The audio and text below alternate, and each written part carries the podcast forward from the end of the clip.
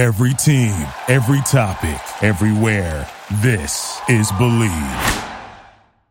It wouldn't be the holiday season if there wasn't candy, right?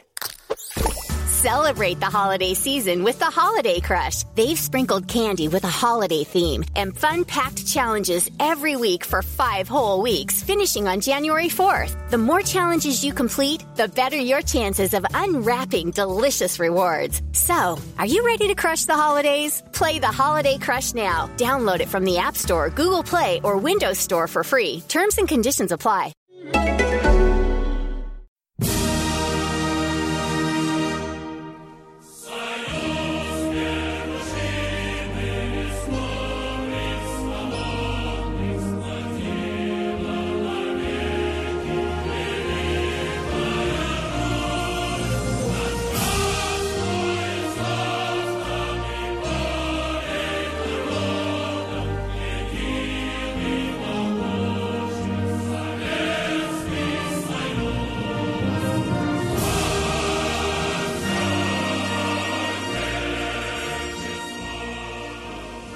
And welcome to the Football Grad podcast. I'm your host Manuel Veth, and before we start, let's go over the results of the Russian Premier Liga. We'll start with Akhmat, 0-2 against Loko. Tambov 1-2 against Ural. Oh, Ural picking up a win there. Spartak 0-0 against Rubin. We're gonna talk a bit about Spartak today, so yeah, interesting result there. Zenit hammering Rostov 6-1. Orenburg 0-1 Krylia Sovetov. This is another result that we will have to talk about, but not because of the goals. Ufa 1-1 against CSKA. Arsenal 1, Sochi 1, and finally Dinamo 1, Krasnodar 1. Whew, lots of results to talk about. We have a lot more to cover than that as well, so let's get right into it. And to help, help me cover all of this, as always, the man from all the way over in Siberia, Andrew Flint, how are you doing? Andrew, this is another one of those podcasts where, you know, it's later here. It's early over there. Um, I, you know, I came back from the gym. I've cracked open my beer, uh, Phillips Villager, um, for Whitecaps flavored beer. So yeah, Phillips, this, this is actually, you know, you're going to be able, you will have to pay for this promotion, just so you know. But yeah, that's, that, I love this role reversal here. It's great. I, I, can feel in your voice you guys are settling into this. Um, and I, I, said it before, it's, it's good to hear. I have felt guilty over the years, I'll be honest, that uh, hearing your your voice is groaning as you shake off the sleep. But um, yeah, all going over here. Um, well, good off the pitch at least, and on the pitch, not quite so good. But it's been a good weekend away in Zhigulevsk. Um, speaking of beer, actually, like I was saying off pod, um, Zhigulevskoye beer I experienced for the first time from 15 meters from the brewery. So we're both enjoying our beer this weekend, at least. So it came straight off a pipe then? Well, I, am not sure, but it probably could have done. It was quite literally across the street. Um, oh god, it was so, it was beautiful. It was so, so clear and fresh. Uh, and this was at 11 o'clock in the morning. Not that we on the Football Grad podcast um, are encouraging early morning drinking, but if you happen to do so, it can be good. We're also not discouraging it, um, right? exactly. Tim, We're definitely not discouraging. Tim Bogdachev, everyone. Tim, how are you doing? I mean, I'm having a beer. Are you having a beer? No, I'm having a tea, and I'm actually a big beer drinker. I love beer, and I like like drinking different types. And you're drinking a beer. Andrew has a beer story, and I am the person who doesn't have any beer stories uh, from like recent beer stories and I don't have a beer in my head. So I'm a little bit lacking in that department, but I hope to, uh, you know, uh, recoup that in, in terms of speaking about crazy Russian football, which, uh, we will do and uh, hopefully it's going to be fun. Well, also, um, Tim, liquor stores are open till 11 on a Tuesday. yeah. Um, so yeah. once this, this, this podcast is done and, uh, wrapped up, I know, yeah, I know you, you, you can you can buy beer until eleven o'clock in Vancouver. Yeah. yeah. Oh, isn't it? I thought it was twelve in Russia. So what what are you excited about? Oh, to, some places in Tyumen, nine o'clock, nine o'clock, and then you can't buy it. Yeah, Tim, I hate to tell you, the days of buying beer late in Russia are long gone. oh, certainly are in Tyumen, I'll tell you that. Yeah, sad, but yeah, um, that that's not the case. I know Tim, you wanted to catch up on some Champions League action, so um, you can definitely do that. Crack open a beer. I, I actually do recommend the Phillips, uh, village of Hazy Gulch. Um, Phillips, that will be $10,000 in promotional money. Um, so thank you for that. Anyhow, um, guys, um, let's get right into this. And this is, this is the first topic that we want to discuss. This is actually something that's, um, quite, quite dear to me because this is actually a person that got me very much into to Russian football. Um, wrote a short essay about him back all the way back, I think in grade 11 or 12. And, um, that, that's of course Lev Yashin, the legendary goalkeeper, the spider, the Black Panther. There's lots of, lots of names for him. Um, my favorite story about him is that he drunk, um, before every game, he drunk a shot of vodka to steal his muscles and smoked a cigarette to calm his nerves. Um, legendary. Also the only keeper, um, to win the Ballon d'Or for the best player in the world. And I think he was also the first player in the world to be awarded that award. So, um, yeah, a legendary keeper. Um, of course, won the European Championships with the Soviet Union in 1960. And there's some exciting news about him, right, Tim? Yeah, like, uh, it's uh, today is October 22nd, uh, which is his birthday. Uh, today he would have turned 90 years old. So uh, all the games which um, you know play were played uh, over the weekend in Russia were celebrating Lev Ivanovich Yashin. Um, some like obviously with, with the, the, fans had some banners, and uh, what I really really like that every club and every fans were united about it. For example, I watched Spartak game, and when the there was announcement about Lev Yashin, everyone clapped. There was no idiots who you know um, divide the legends uh, by the club uh, because he played his whole career in Dynamo Moscow. He's a total Dynamo Moscow legend. So obviously Dynamo Moscow, for example, Spartak a big rival. So there was no issues at all. And I think everyone reunited. Also the cool fact that uh, Lev Yashin used to play in a special hat uh, he's known for his wearing the hat while playing while he was playing. And uh, so the, when Dinamo, his club, played against Krasnodar, so both goalies wore the the hat uh, when they entered the pitch. So it was a little gesture just to celebrate the legend. He is probably the most legendary a Soviet or Russian player in the history, the most recognized, like Mado mentioned, he won the Ballon d'Or and he is the absolute legend. We also, also had like Blokhin, Belanov and a few other people who made it on the European or world level. But I think Yashin is probably the most recognized. Unfortunately, I don't think any of us actually see him play. We only saw certain moments, so we don't really know. And all the stories about him, we can't really justify and see how genius and how legendary he was. But clearly, he was the best uh, at in his time, and he's still remembered and celebrated. So mm, it's a great thing what the Russian Premier League did about this because really every game was celebrated. There was a whole bunch of different banners celebrating the legend. So it's just a very good positive story.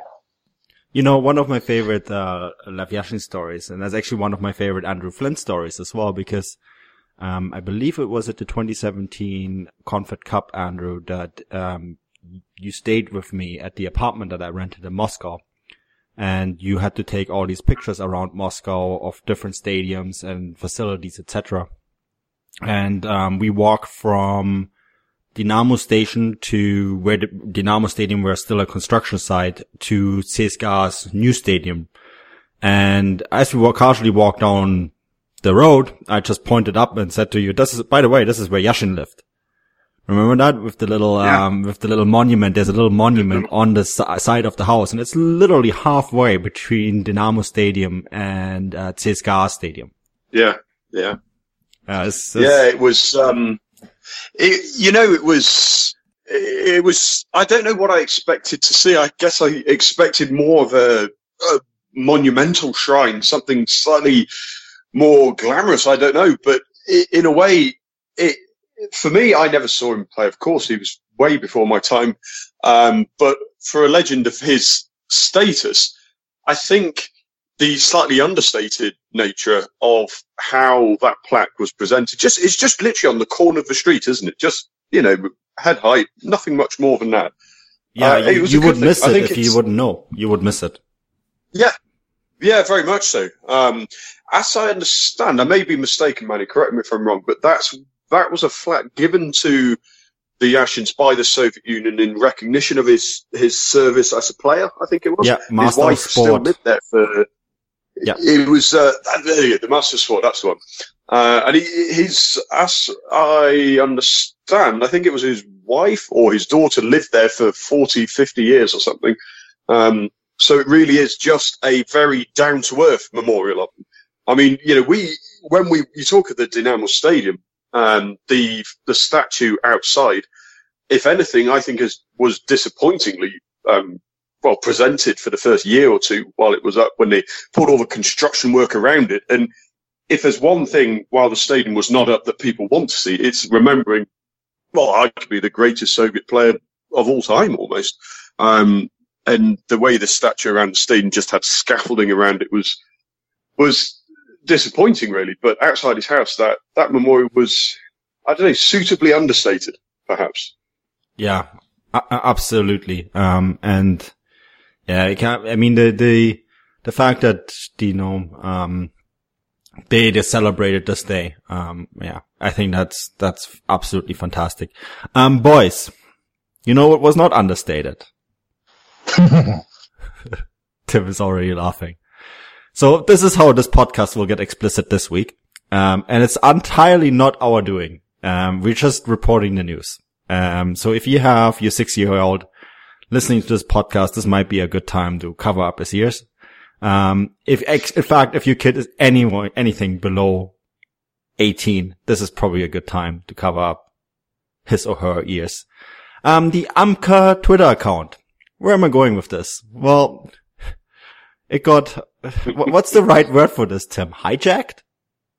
yeah, hijacked, hacked, I don't never know. But it's also a, a strange type of hijack because, um, well, if, uh, if the listeners doesn't know, Amkar used to be a club which used to play in the Russian Premier League, and unfortunately, due due to financial circumstances, they mm, pretty much got dissolved.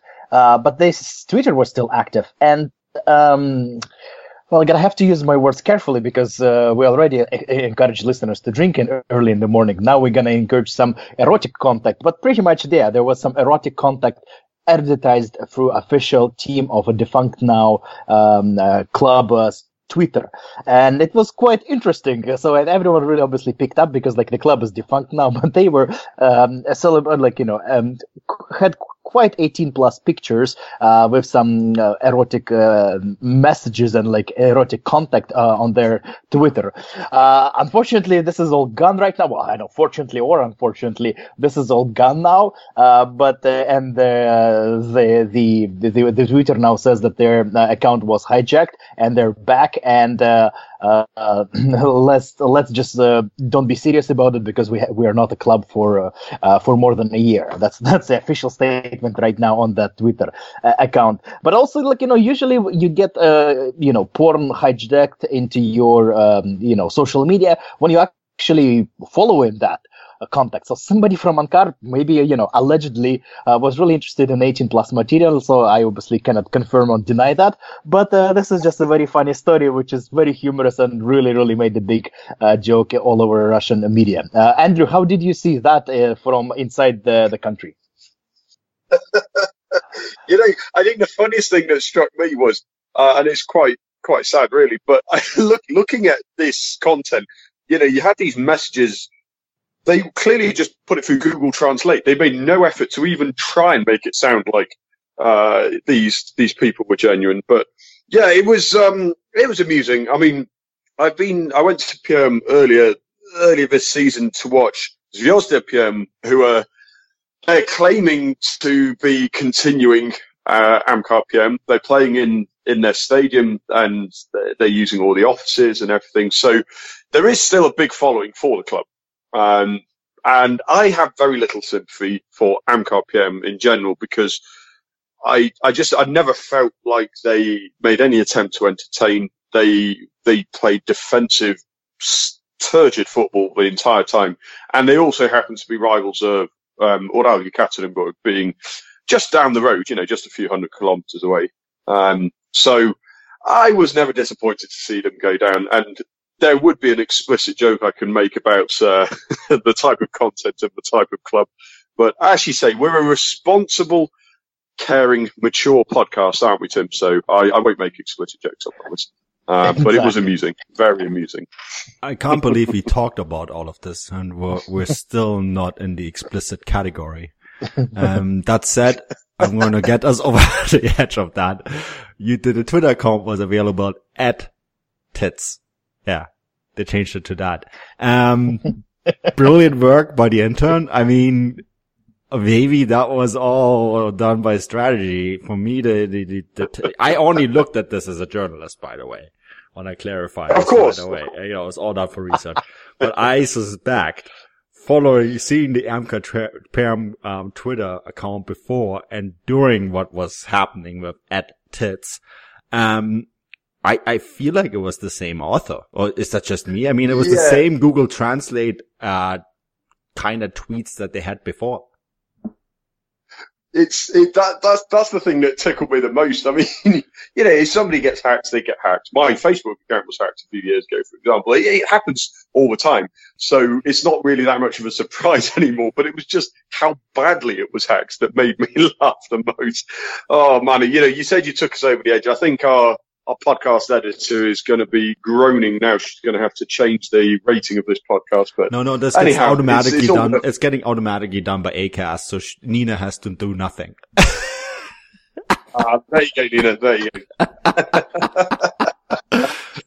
Lucky listeners, eh? Lucky listeners. It it's it picks out certain words, and that's just it. Um, yeah. So I I think we might actually still be in the clear. You know, I'm pretty sure. All right. It will happen eventually. I, boys, it, it, even just mentioning Amkar is already explicit material, so we didn't have to go into tweet. I, I, am convinced. I'm convinced that a lot of the foreign words make us go explicit because we had podcasts go explicit rated by iCast And Acast, you need to look into this, where we just said nothing. I mean, half the time Andrew will say something in English and it will just be, you know, that will be it. But the rest of the time, anyways, um, guys, I don't even I didn't even know how they distinguish my accent. I don't know. Yeah, the system is broken. I think that's it. Yeah, we're getting stereotypes here, Tim. I, am 100 percent sure. Um, speaking of stereotyping, um, and we're going to talk about Tedesco in a, in a bit more in a moment in the game, but. Tim, um, I think you put this in the chat. The, I think it was Sport Express, right? The, the Russian yeah. paper Sport yeah, Express. Yeah, um, yeah, so Tedesco, we covered him two weeks ago and the last time uh, before the international break. He's, of course, now at Spartak, um, first German head coach at Spartak in Spartak's history, I believe, right? And, um, yeah. the Sport Express, yeah, I, it, pictured him as the Joker. Um, he took this rather well, I thought, but, you know, what, what was up with that message? So yeah, pretty much you're absolutely right. The Domenico Tedesco before uh, the, the, day of the, his debut as a head coach of Spartak Moscow was pictured in one of the biggest Russian newspapers. Um, uh, Sport Express as a Joker, the very popular movie, and he was pretty much presented as, um, you know, like with the, the, the makeup and uh, pretty much like his normal picture, but in a makeup. So it looked a little bit strange. Um, Tedesco, absolutely right. He took it very well because when he was asked about it uh, at the press conference before the game, he said that um, I just saw that 10 minutes ago. I didn't have the chance to read the article, but I'll take it as a compliment because Joker is the, the best or like the biggest, the most powerful uh, card in the in the game. So I take it as a compliment. On the other side, the fans really, really, really didn't like that because um, it's it need to be understood that especially for North American and maybe English audience that uh, uh you know in Russia we don't really have the culture of the comic books. So the way it works for us is that probably at once in three, four, five years, whenever the superheroes movies come out, it becomes a topic. But it's not really ingrained into our culture history. So lots of people who don't really follow the comic, uh, don't know the history, thought and per- took a perception that Sport Express is making fun of uh, Domenico Tedesco because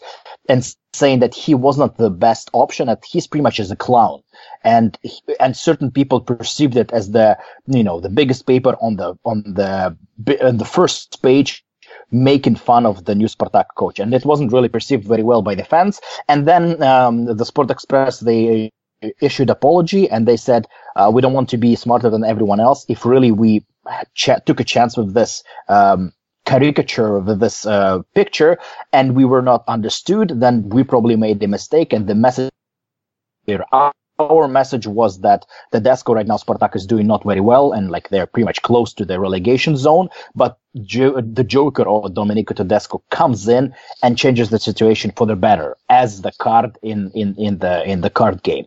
So that, that was kind of the story. So obviously mixed opinions. Um, but uh, the club reacted, I thought, I think the club reacted in a, in a good way because obviously the club had to stay with the fans and the fans in majority were very very mad at Sport Express because Sport Express already did a couple of you know digs at Spartak so uh, obviously there was the relation is a little bit tense but what the the club did I think they did a brilliantly joke they didn't really make a drama or like a scandal out of that all just all um, journalists Sport Express journalists who showed up uh, to the game who were accredited instead of their accreditation and uh, getting into the stadium. They were presented uh, with the ticket to go and to watch the, the actual movie Joker in the in the in the movie theater, and they were not let into the uh, into the actual press area. So they were allowed to go to the stadium, but not into the press area.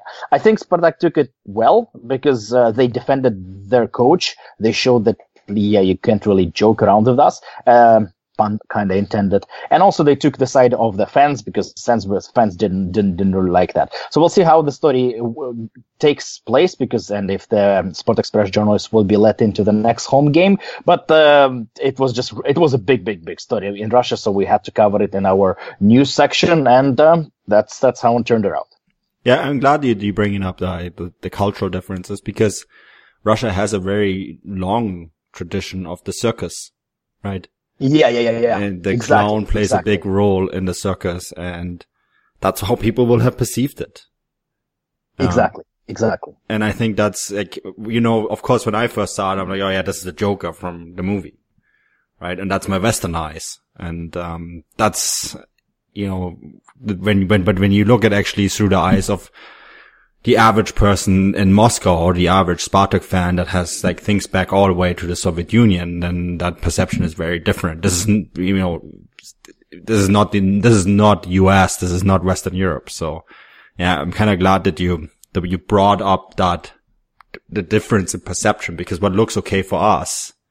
Yeah, Yeah. You know, and also generation wise. And, Exactly. and, yeah. I, I can definitely see that. I, I think it's clever to give the journalist a, a movie ticket to the Joker yeah. to, to figure out the, the, the difference. Um, but yeah, speaking about Jokers, um, hmm, Andrew, Slutsky, yeah, how, how are we going to say this diplomatically? I, I'll just let you figure it out. Maybe you're going to get us make, maybe you're going to be the one getting us explicit again.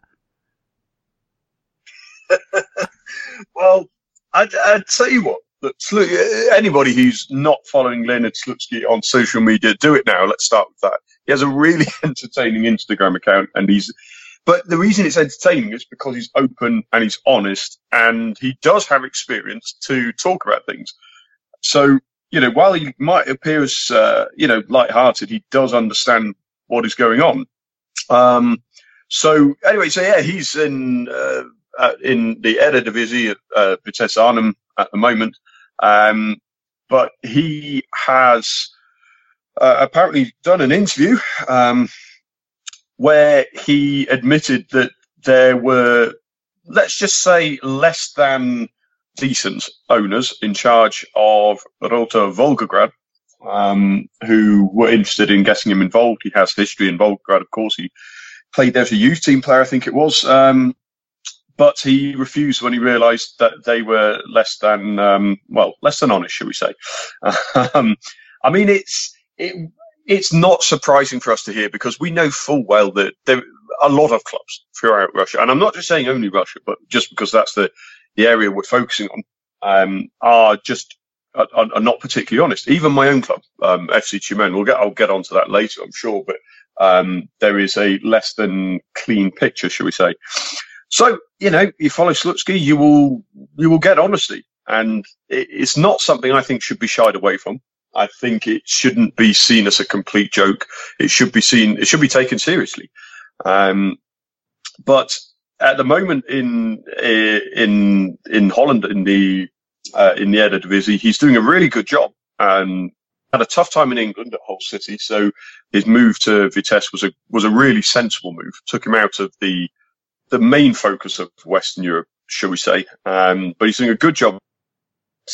His uh, his salary, as I understand, Tim, you I think you've added this to our to our list. His salary is a lot less than it was, um, and he is still doing a, a, seriously good job. So I think people should start giving Slutsky more credit than perhaps he's been given.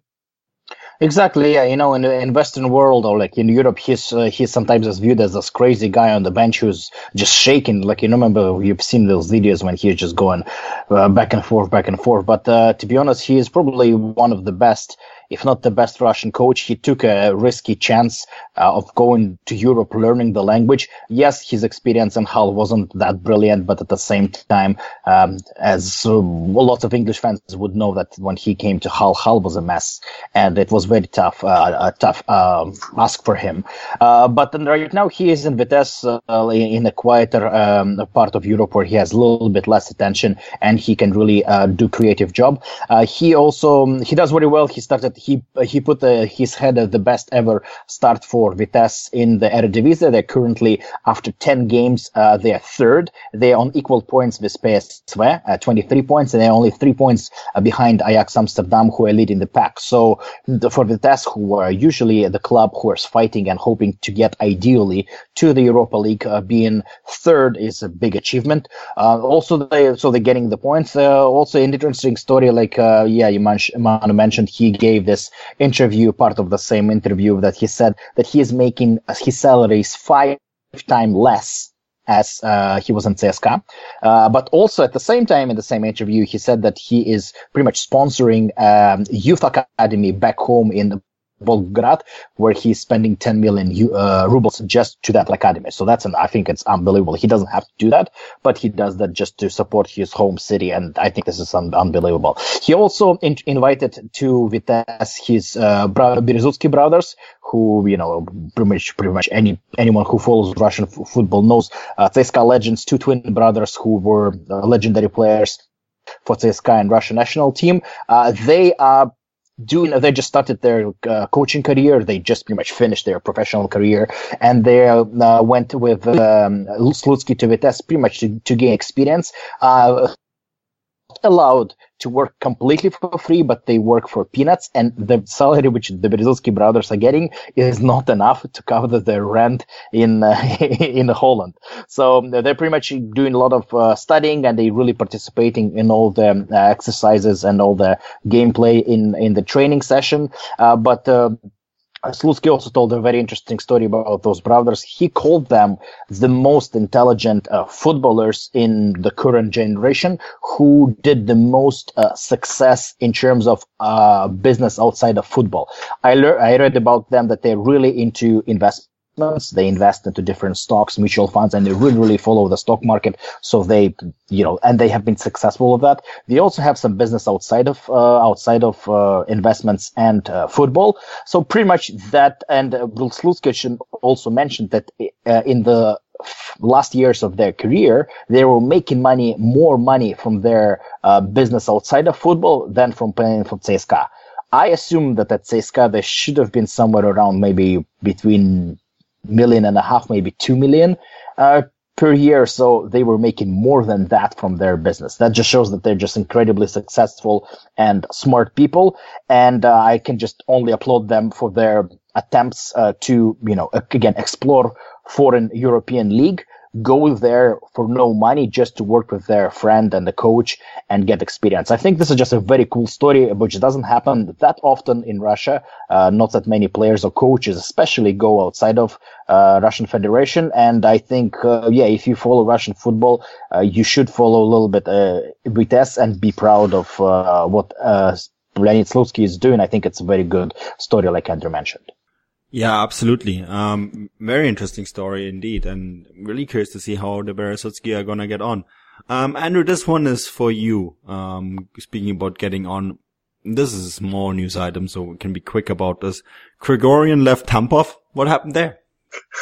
well, Alexander Grigoryan is a very interesting character. He's very single-minded and he divides opinion, shall we say. Um, but I mean, he he took over at Tambov after they were promoted, and they have struggled. They are bottom of the league, and it's become a little surprise, if we're being brutally honest, that that his reign has come to an end. I was perhaps surprised they didn't wait until the winter break, but then again, they are bottom. Uh, they need to make a change, change sooner rather than later. So after after their last game, uh, pardon me, last weekend, he resigned. Well, I've heard different stories whether he was sacked or resigned, but knowing his character, I'm sure he was partly he was pushed out. Uh, and brilliantly, it was Ural Yekaterinburg that did it. Um, I remember Grigoryan from when he was managing Luch-Energiya Vladivostok against Tyumen in the FNL, and his team had just beaten us 1 0 uh, away from home, a really, really long distance, or like most of them are for Luch-Energiya. Uh, and he was still furious. He made two of his players sit on the curb while the rest of the team got on the team bus and made them wait in the cold uh, until he was until he was satisfied. And then he said, "Okay, fine, you can get on the bus."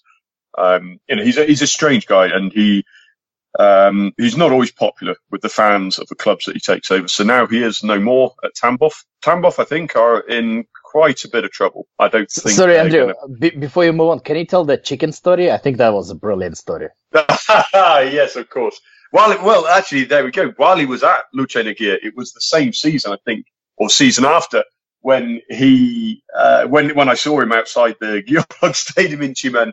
So the the Luch-Energiya fans had never taken to him, and they branded him uh, nickname Pituch, which in Russian prison slang is a rather derogatory term about a the sexuality and character of a person, should we say. Um, and one fan paid 500 rubles to buy a real live chicken. And they, Grigoryan was right in front of him in the stand and he shouted, Sanya! Sanya, like short for Alexander, Sanya, tipitu! And threw the chicken, the live chicken flapping towards him onto the bench. Absolutely brilliant stuff. You have to see that. it's brilliant. Oh, it's fantastic. Um, and, you know, in true Grigoryan style, he was defiant and walked up to the fans after the games and sort of made a gesture as if to say, look, I'm better. You know, you listen to me. But, oh, he's, uh, the, the chicken is no more in Tambov. Um, I, I don't even know how to make a transition, guys. if one can't transition, then it means it's difficult. You're the master of transitions. This um, is, this is impossible. I, I think we someone, just need to end the podcast now. this is it. I mean, how are we going to top this? Um. I'll, I'll, I'll help you out. Someone who is not a chicken is someone who has who has played many games. Good, good, very good. Um, sure. I'll I'll handle the transitions in the future, but good. Um, yes, that that's correct. Someone who is not a chicken is Sergei Petrov, and he has played 200 games for Krasnodar, which is a big milestone for a small team, like uh, a young team like Krasnodar, right, Tim? yeah, the team was just only about only 10 years old, uh, and they, you know, like obviously a super young club. And Sergei Petrov um, uh, made it to the 200 mark. He's the fifth uh, player uh, after Gazinski and Martinovic, who are still playing, and after Joãozinho and Pereyra, who left the club. But it's just a cool story that, you know, a player who is also a Russian national team player uh, played such a young club. Uh, so congratulations to them and recognition, another recognition for Krasnodar. Yeah, absolutely. And um, speaking of Krasnodar, um, that brings us to the league table because, you know, we were talking off the podcast how um, the, the Russian Premier League is the tightest league in Europe. I, am sorry to tell both of you that's no longer the case, but mm-hmm. it's still very, very tight. Um, first and fifth are separated by just three points. Um, I, I also cover the Bundesliga over on the Gegenpressing podcast. We have first and ninth separated by just two. So yeah, that title is currently held uh, uh, by German football, but this is not to diminish by any means the fact that this is still a very, very competitive league. Um, Krasnodar, of course, did drop points do Dynamo Moscow that can use every point that they can get right now because, you know, they are in the relegation zone despite pretty much, um, emptying the, the, the coffers of, uh, VTB Bank. But um, yeah, um, let, us start with that maybe first. Like the, the league is so tight at the moment, Andrew. yes, there is a big gap between the top five and the rest of the league, but it is still very exciting to watch.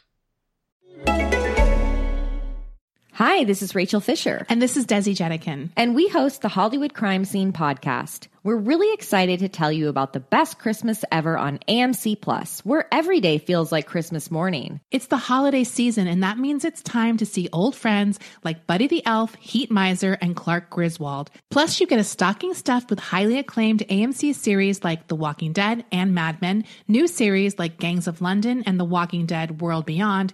They're all here on AMC Plus. So celebrate the best Christmas ever, anytime, anywhere. AMC Plus is the gift that keeps on giving all year long.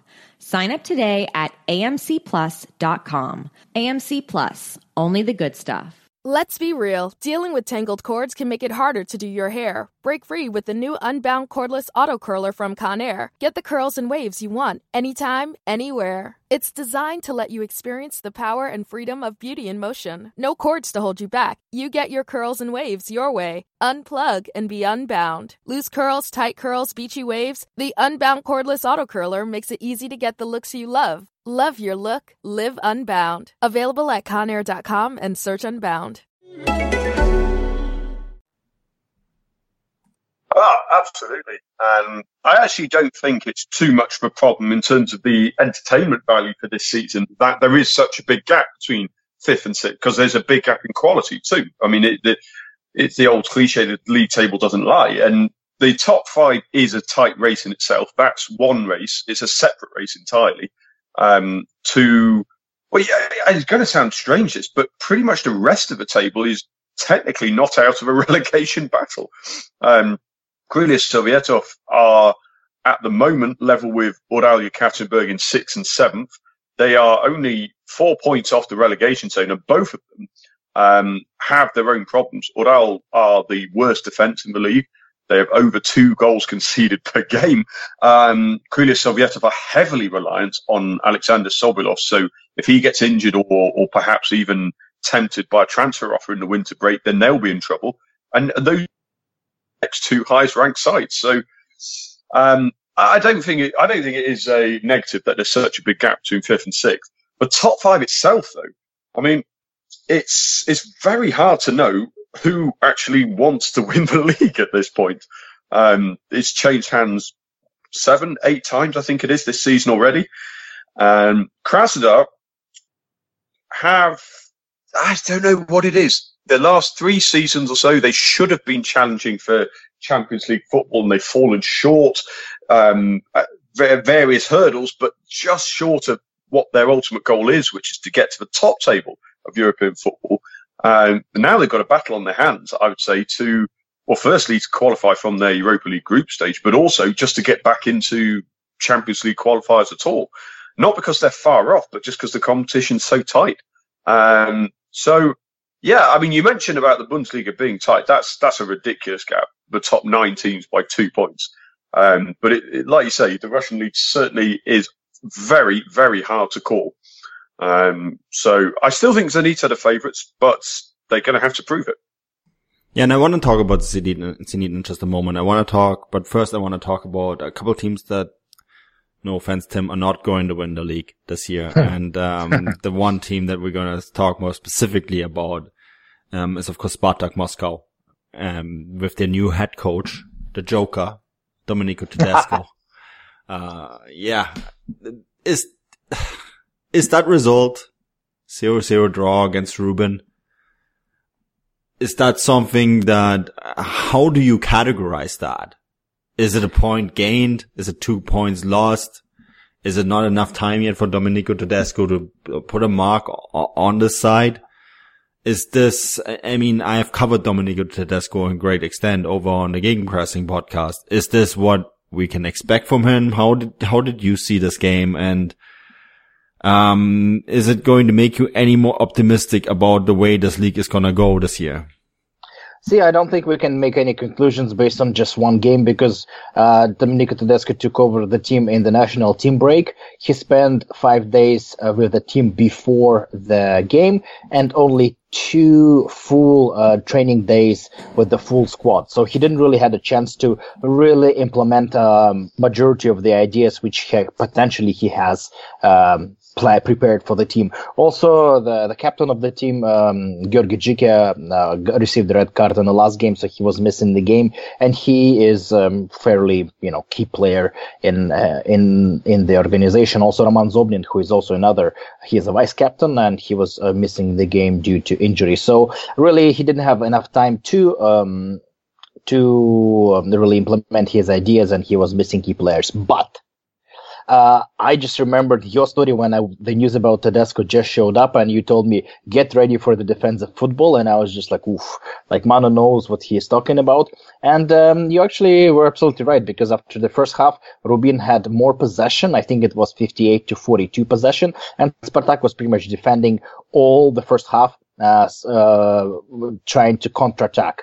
Uh, on the second half, Dominic Tedesco made some uh, tactical decisions and uh, and changes, and um, also he brought on uh, made some substitutions which improved the game. And the Spartak was attacking, and they spent the game um, pretty much attacking and had a few chances.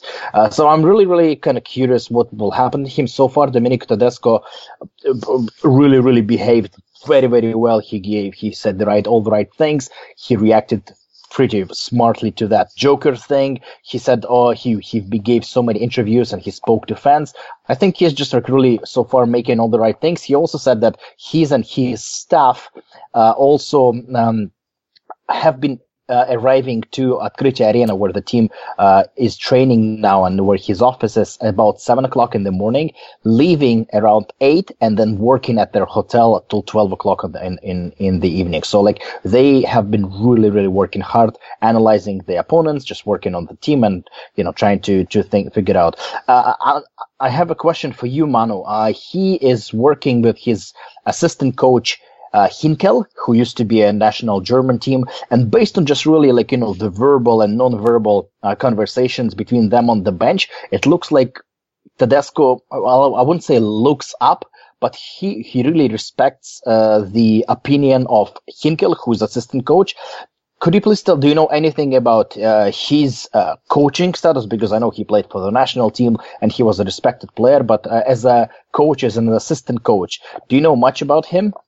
Yeah, you, you also have to keep in mind that the assistant coach plays a very big role in, in German football, right? And, and a lot of the decision making comes from, comes from the assistant coach, both tactical, but also in terms of, um, setup and the actual coaching, right? Um, it's, it's a very interesting dynamic overall. Um, the, the, the great example is, um, Hansi Flick at the, mm-hmm. at the 2014 World Cup, right? Um, who, who did a lot of the tactical setups and a lot of people actually saying that the decline of the German national team can be very much traced to the fact that Hansi Flick left.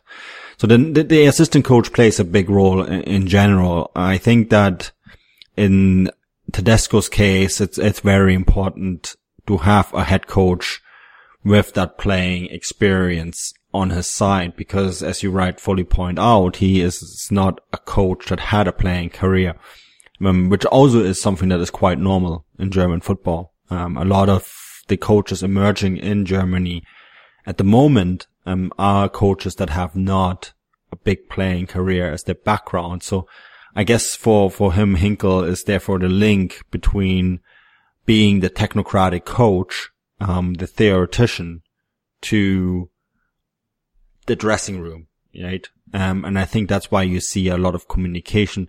That communication, of course, doesn't mean that he's not the boss because he is, right? And I think that the, that is a, that's a very important distinction to be made.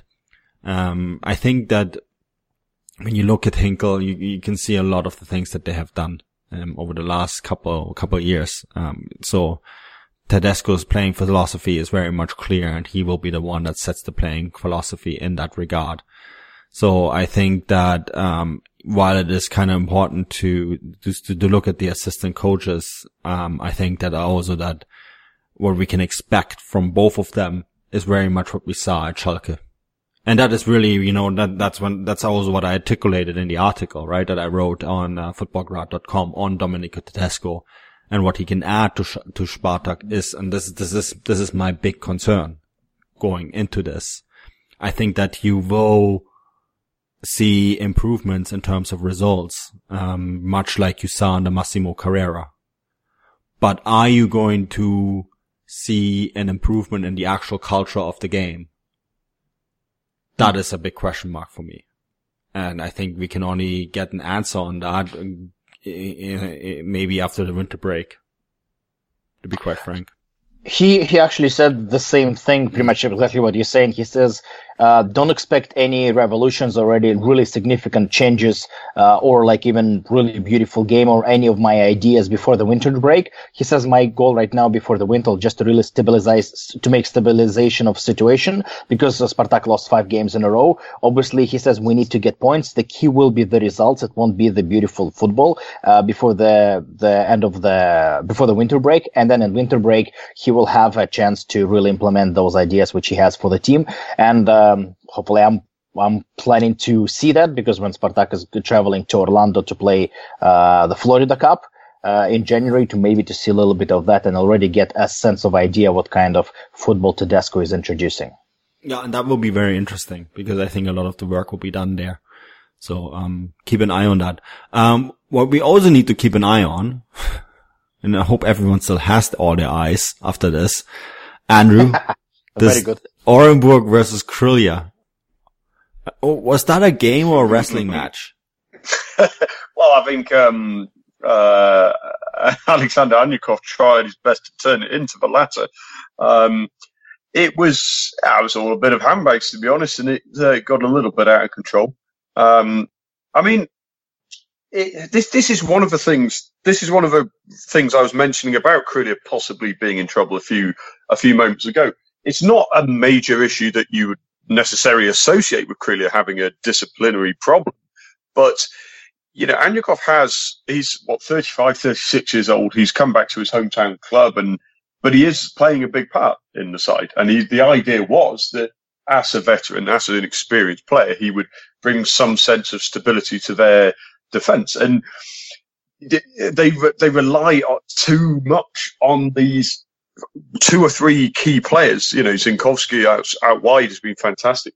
Um, Sobolev up front and uh, at fullback. It, I don't know. I mean, it's um, it's disappointing to see it get out of control, but I don't really understand why Anyukov lost control.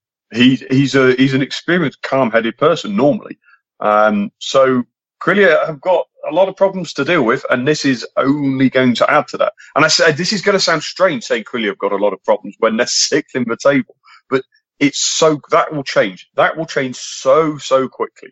Um, I think Tedesco will, like he suggested, like Tim's talked about. Arsenal Tula are not suddenly a terrible side. They lost a lot of their players over the summer. They're down in 11th. Orenburg are far better set, in my opinion than Krylia. Uh, and Ural are the greatest side in the world, so of course they will overtake. Um, Here we go. So much it looks like everything is rosy um, in Samara. Uh, believe me, it certainly it certainly is not, and they will um, they will start struggling. Believe me. You know where it is looking rosy, guys. You know, uh, anyone any guesses? Yeah. yeah. well, I see the script of Not, the book, so so, so I. Ah, oh, you know, cheating. Don't look at the script. Come on, guys. Don't do this to me. Well, I, I the, the, only thing I can say is, is the answer certainly is not G-Man. no, well, but we get to that. So we, that's why we have to keep moving on. So guys, come on, discipline here. Um, yes, I, I had to put this down because 6-1 for Zenit against Rostov.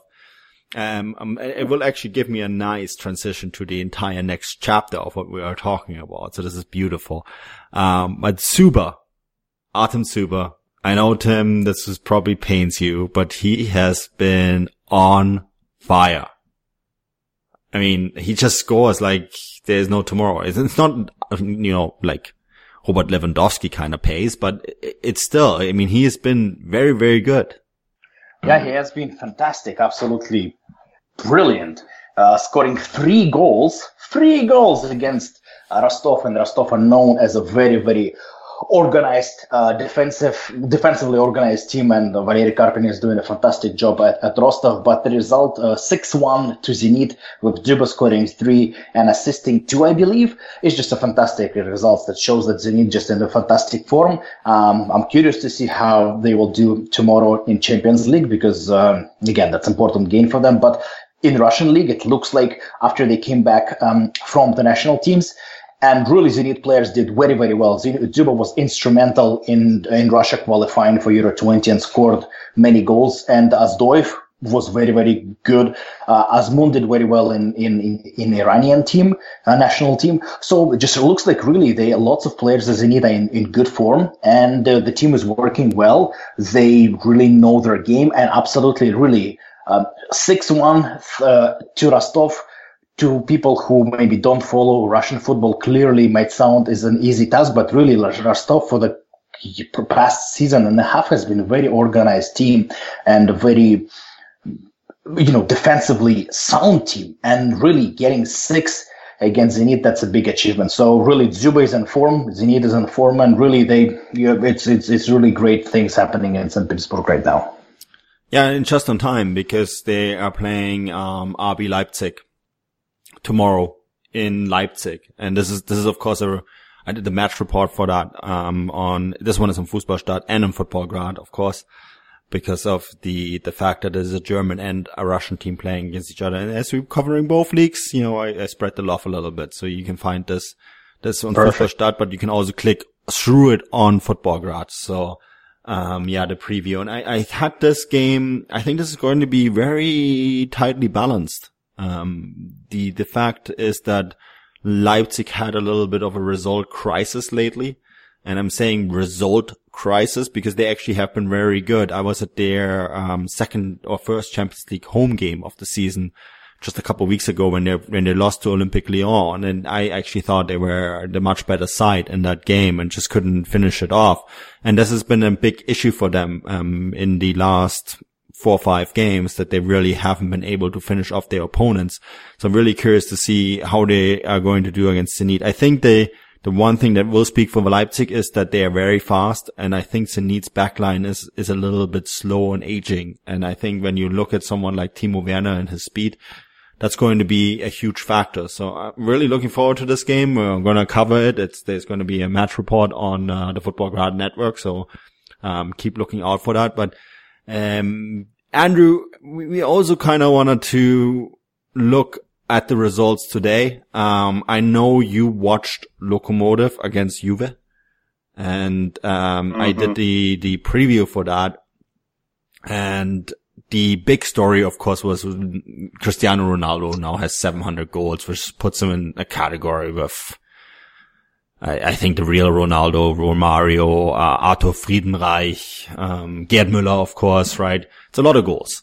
Um, but he did not score in yeah. this game. Um, unfortunately for Lokomotiv, that did not make too big of a difference though.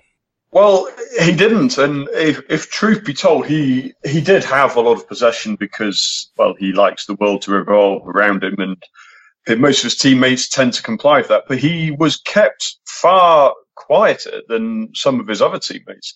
I think, to be honest, when you are such a, I mean, he is a he's a phenomenal footballer. There's no two ways about it. Whatever your opinion of him as a as a man, um, as a person, he is a, an incredible, incredible footballer. But it's it becomes a target to to contain him. Now, the, with Lokomotiv, we know that Yuri Semin is a very organised defensive coach, and he played, unsurprisingly, played uh, well, effectively a back five at times because Murilo Cerqueira was shielding the defence but dropped into the back line um, a lot. And he was very, very tight on Cristiano Ronaldo for a lot of the game. Um, I mean, their possession stats are not going to surprise anybody, so there's not really much point going over specific details. But, you know, Juventus had all the ball. Um, they had a lot of possession, but they were fairly wasteful in the final third. And when Alexei Miranchuk and I believe it was João Mario broke forward uh, after about half an hour, um, João Mario's shot was blocked by um, Szczesny, and uh, Miranchuk's volley was absolutely fantastic, really well controlled. Uh, and Lokomotiv if true, honestly, were pretty comfortable after that for the next 30, 40 minutes of the game. They, they really genuinely were. Uh, it took two moments of genius from Paulo Dybala, or at least one anyway. Um, his, his equalizer was, was, was fabulously taken. There was very little that Guilherme could have done to, to stop that. Uh, it wasn't Cristiano Ronaldo who made the difference. Dybala made the difference. Rodrigo, Rodrigo Bentancur was, was fantastic as well. He was, um, he carried the ball through the lines very well. But Lokomotiv were very promising. I, I, really did not expect to see this. I have to be honest. After last season's Champions League campaign was so poor against far less challenging sides, to to already have points on the board in a group like this, they've done they've done extremely well. But I I honestly felt uh, up until the last quarter of an hour, I really thought Lokomotiv were going to get um, going to get something out of this game, but they can hold their heads high because they performed well. For me, João Mario was absolutely sensational. He was just so, so good holding the ball, carrying it forwards. Um, and with Grigor Krychowiak on form as he is, those two were, were absolutely fantastic. They really were. So it's a shame for Lokomotiv. Um, moments of genius undid them, but uh, otherwise they are going to be a threat in this group. Well, I, I, tell you what, they're gonna finish ahead of Leverkusen because they were absolutely dreadful today. Um, I had the unfortunate pleasure to watch that game instead. But, um, yeah, let's don't dwell on that too much. Uh, quickly, Shakhtar drew Dinamo Zagreb 2-2, and that actually means that both those teams still have a chance, a good chance to advance to the next, mm. next round, which is great news. I mean, we we see so many times we see teams from you know the big countries advance all the time, and um, seeing both those teams in a group with Manchester City still in it, um, especially since Atalanta is doing so poorly, um, is great news. Also, um, we have Europa League games. Those previews are going to be up, um, going to be posted and pushed all tomorrow. Um, so that's CSKA against Ferencvaros, Trabzonspor against Krasnodar, um, and of course Dynamo Kiev against Copenhagen. Uh, so keep an eye on that. I'm brushing over this really quickly, guys, because Andrew, you want to talk more about futsal. Um, we did talk about Barcelona already, so keep that brief because we also want to talk about Tyumen's other not so important side. Well, yeah, I mean, uh, I'm, a, I'm a huge fan of futsal, as anybody with a half a brain cell should be, but the futsal Champions League moves on to the elite round now, uh, which is basically the last um, the last eight teams, I think it is, and oh, sorry, the last 16 teams. So there are four groups of four. Tyumen will host one elite round, and they have to finish top of the group to get through to the final four. Um, the previous group stage, Barcelona against Tyumen, uh, was uh, well, one 0 to Barcelona. Um, Tyumen were very good. They missed from one yard in the last 13 seconds of that game, and to be honest, were the better side in the second half. Uh, but they did the job. They're through to the elite round and they're going to host Sporting, uh, Sporting, well, uh, Sporting Club de Portugal, um, and the Croatian side and the Kazakh side. Names have slightly slipped my mind, but the elite round is coming to Tyumen and it is interesting for the, for Tyumen sports in general because the club president is president of the futsal, the 11 side football team and the hockey team. And there's going to be a conflict of interest uh, to say the least, um, about what his priority is. But futsal, Champions League football is coming to Tyumen. That's all that matters. Yeah, you mentioned it. That will have huge applications because Tyumen is now 19, minus 18 points. And this, this is something that we discussed a little bit, right? Um, the fact that unfortunately, once you have a case like that against you, the minus points just keep accumulating, don't they? Until you paid off that debt. Yeah, yeah. This is the this is the big story in the, well, certainly for me personally, but in the lower leagues because.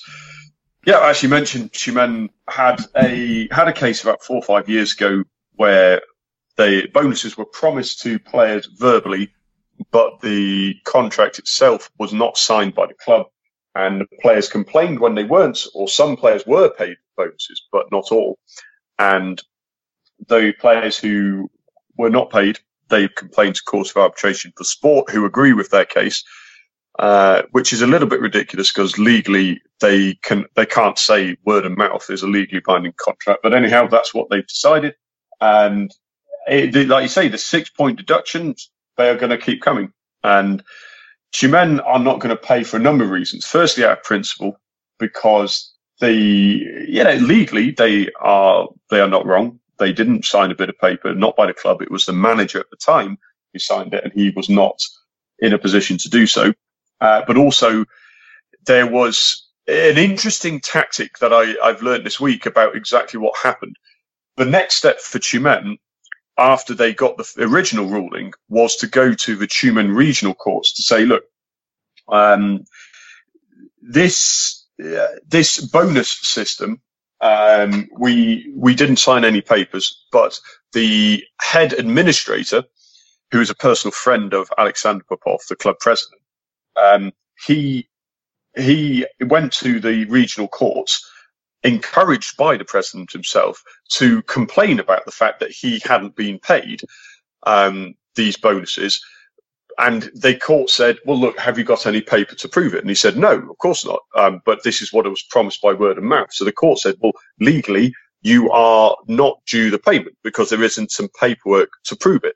Uh, this was all orchestrated by the club themselves so that they, they knew the ruling would be that way. And then they took that ruling to the court of arbitration for sport and said, look, this is, this is a precedent. This is what the the chief administrator of the club who claimed he was due a bonus. He legally is not due a bonus because there is no document um, signed by the club. So why are you siding with the players? It's the same situation. They're saying the same thing. Um, so if Tyumen do pay the fine, they are admitting guilt in the eyes of the Tyumen Regional Court, which means the club would then be in legal trouble within Russia. So it's a very complicated situation. What it means, though, long story short, well, long, it's, it's not a short story, but um, what it means is that Tyumen will keep getting these minus six point deductions. The last one will be confirmed in a week's time or so. They will finish bottom of the Ural Povolzhye unless a miracle happens. And that means they will not get a license to stay in the PFL Ural Povolzhye, which is the lowest professional level in Russia which in turn means they will lose professional status and the first team will be disbanded. Uh, and there is precedent for this. This happened 15 years ago when the club had serious financial trouble. They played in the amateur leagues for two or three years until enough finance could be found again. And it is genuinely, it's not being overly dramatic, but it is seriously worrying times for the club. Hmm. Because, mm. like I mentioned with the futsal, that's the priority of Alexander Popov, the club president. They are successful. They are far more profitable. The hockey side, they were runners up in the, the, the Russian second tier in hockey last season. They were a very successful side in their area. Tyumen, 11 side football, is a lot, lot harder to gain success. So I, I don't really see a way out of this. Yeah, it's unfortunately a never repeating story in Russian football, isn't it? Point go, club goes, um, kind of, you know, stretches his resources a bit too thin. Yeah. Finds itself in financial trouble, gets point deductions, dissolves, refounded, do it again. So we'll see if that is going to be the case, um, with FC Tyumen. I hope not for you, Andrew, because I know you, you spend a lot of time and you put a lot of energy mm. into supporting this club and reporting about the club. So fingers crossed it's not going to turn out quite that way. Um, boys, we're uh, out of time. Unbelievably. Um, this just flew past. It's amazing when you do this in the evenings. It's just so much faster. Um, yeah, just can't get enough of that. I have a second beer waiting for me in the fridge. Uh, I'm not going to plug that because I'm still waiting for Philips to pay the, the, the advertising fee that they, they own us for this one. but, um, guys, other than beer, what do you have to plug this week? Tim, you go first. Well, I'm extremely busy again with music. I'm organizing a new mini festival, a Christmas Rager, which I called, which will take place in December on uh, uh, December 6th and 7th in Vancouver. And um, yeah, so I'm busy with music, with band, uh, with work, and uh, trying to also stay on top of football. and hopefully after we finish this, I'll get the chance to watch some Champions League football. But uh, yeah, if you want to um, uh, follow me on Twitter, it's Russian Tim 61 and uh, on Instagram, it's Rocket from Russia. Yeah, and absolutely do. Andrew, how about you? Well, the, the usual football ground previews, I'll be doing um, doing more of that. So that's where most of the most of the work will be. Uh, other than that, um, nothing much really, except my my ongoing project, Heart of Football, and we're going to be setting up the website, I believe, next month, and we're just building up some content so it will all be ready, nice and shiny, ready to get online before Christmas. So keep your eyes on that uh, Heart of Footy on Twitter, and uh, we've got some coverage from all over the world, so it's it's always good fun to see that.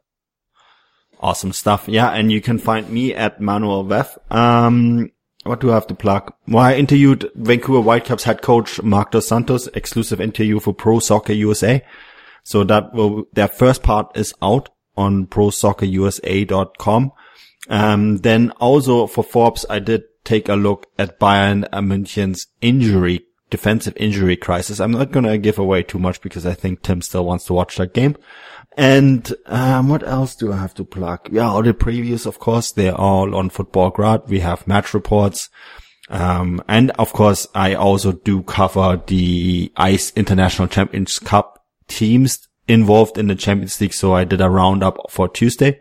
That's on the International Champions Cup homepage. So you can find that there. And I tweet all of that out on my personal uh, Twitter account. So yeah, that's it, guys. Pretty much wrap that up. Until next week. Das Vidanje.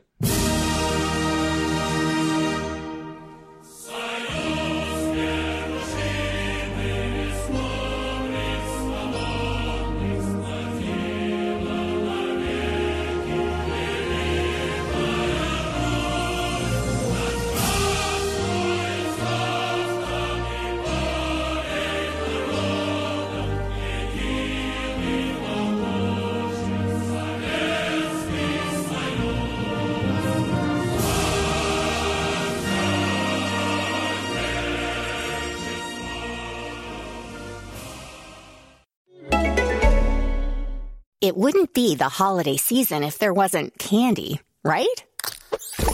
Celebrate the holiday season with the Holiday Crush. They've sprinkled candy with a holiday theme and fun packed challenges every week for five whole weeks, finishing on January 4th. The more challenges you complete, the better your chances of unwrapping delicious rewards. So, are you ready to crush the holidays? Play the Holiday Crush now. Download it from the App Store, Google Play, or Windows Store for free. Terms and conditions apply.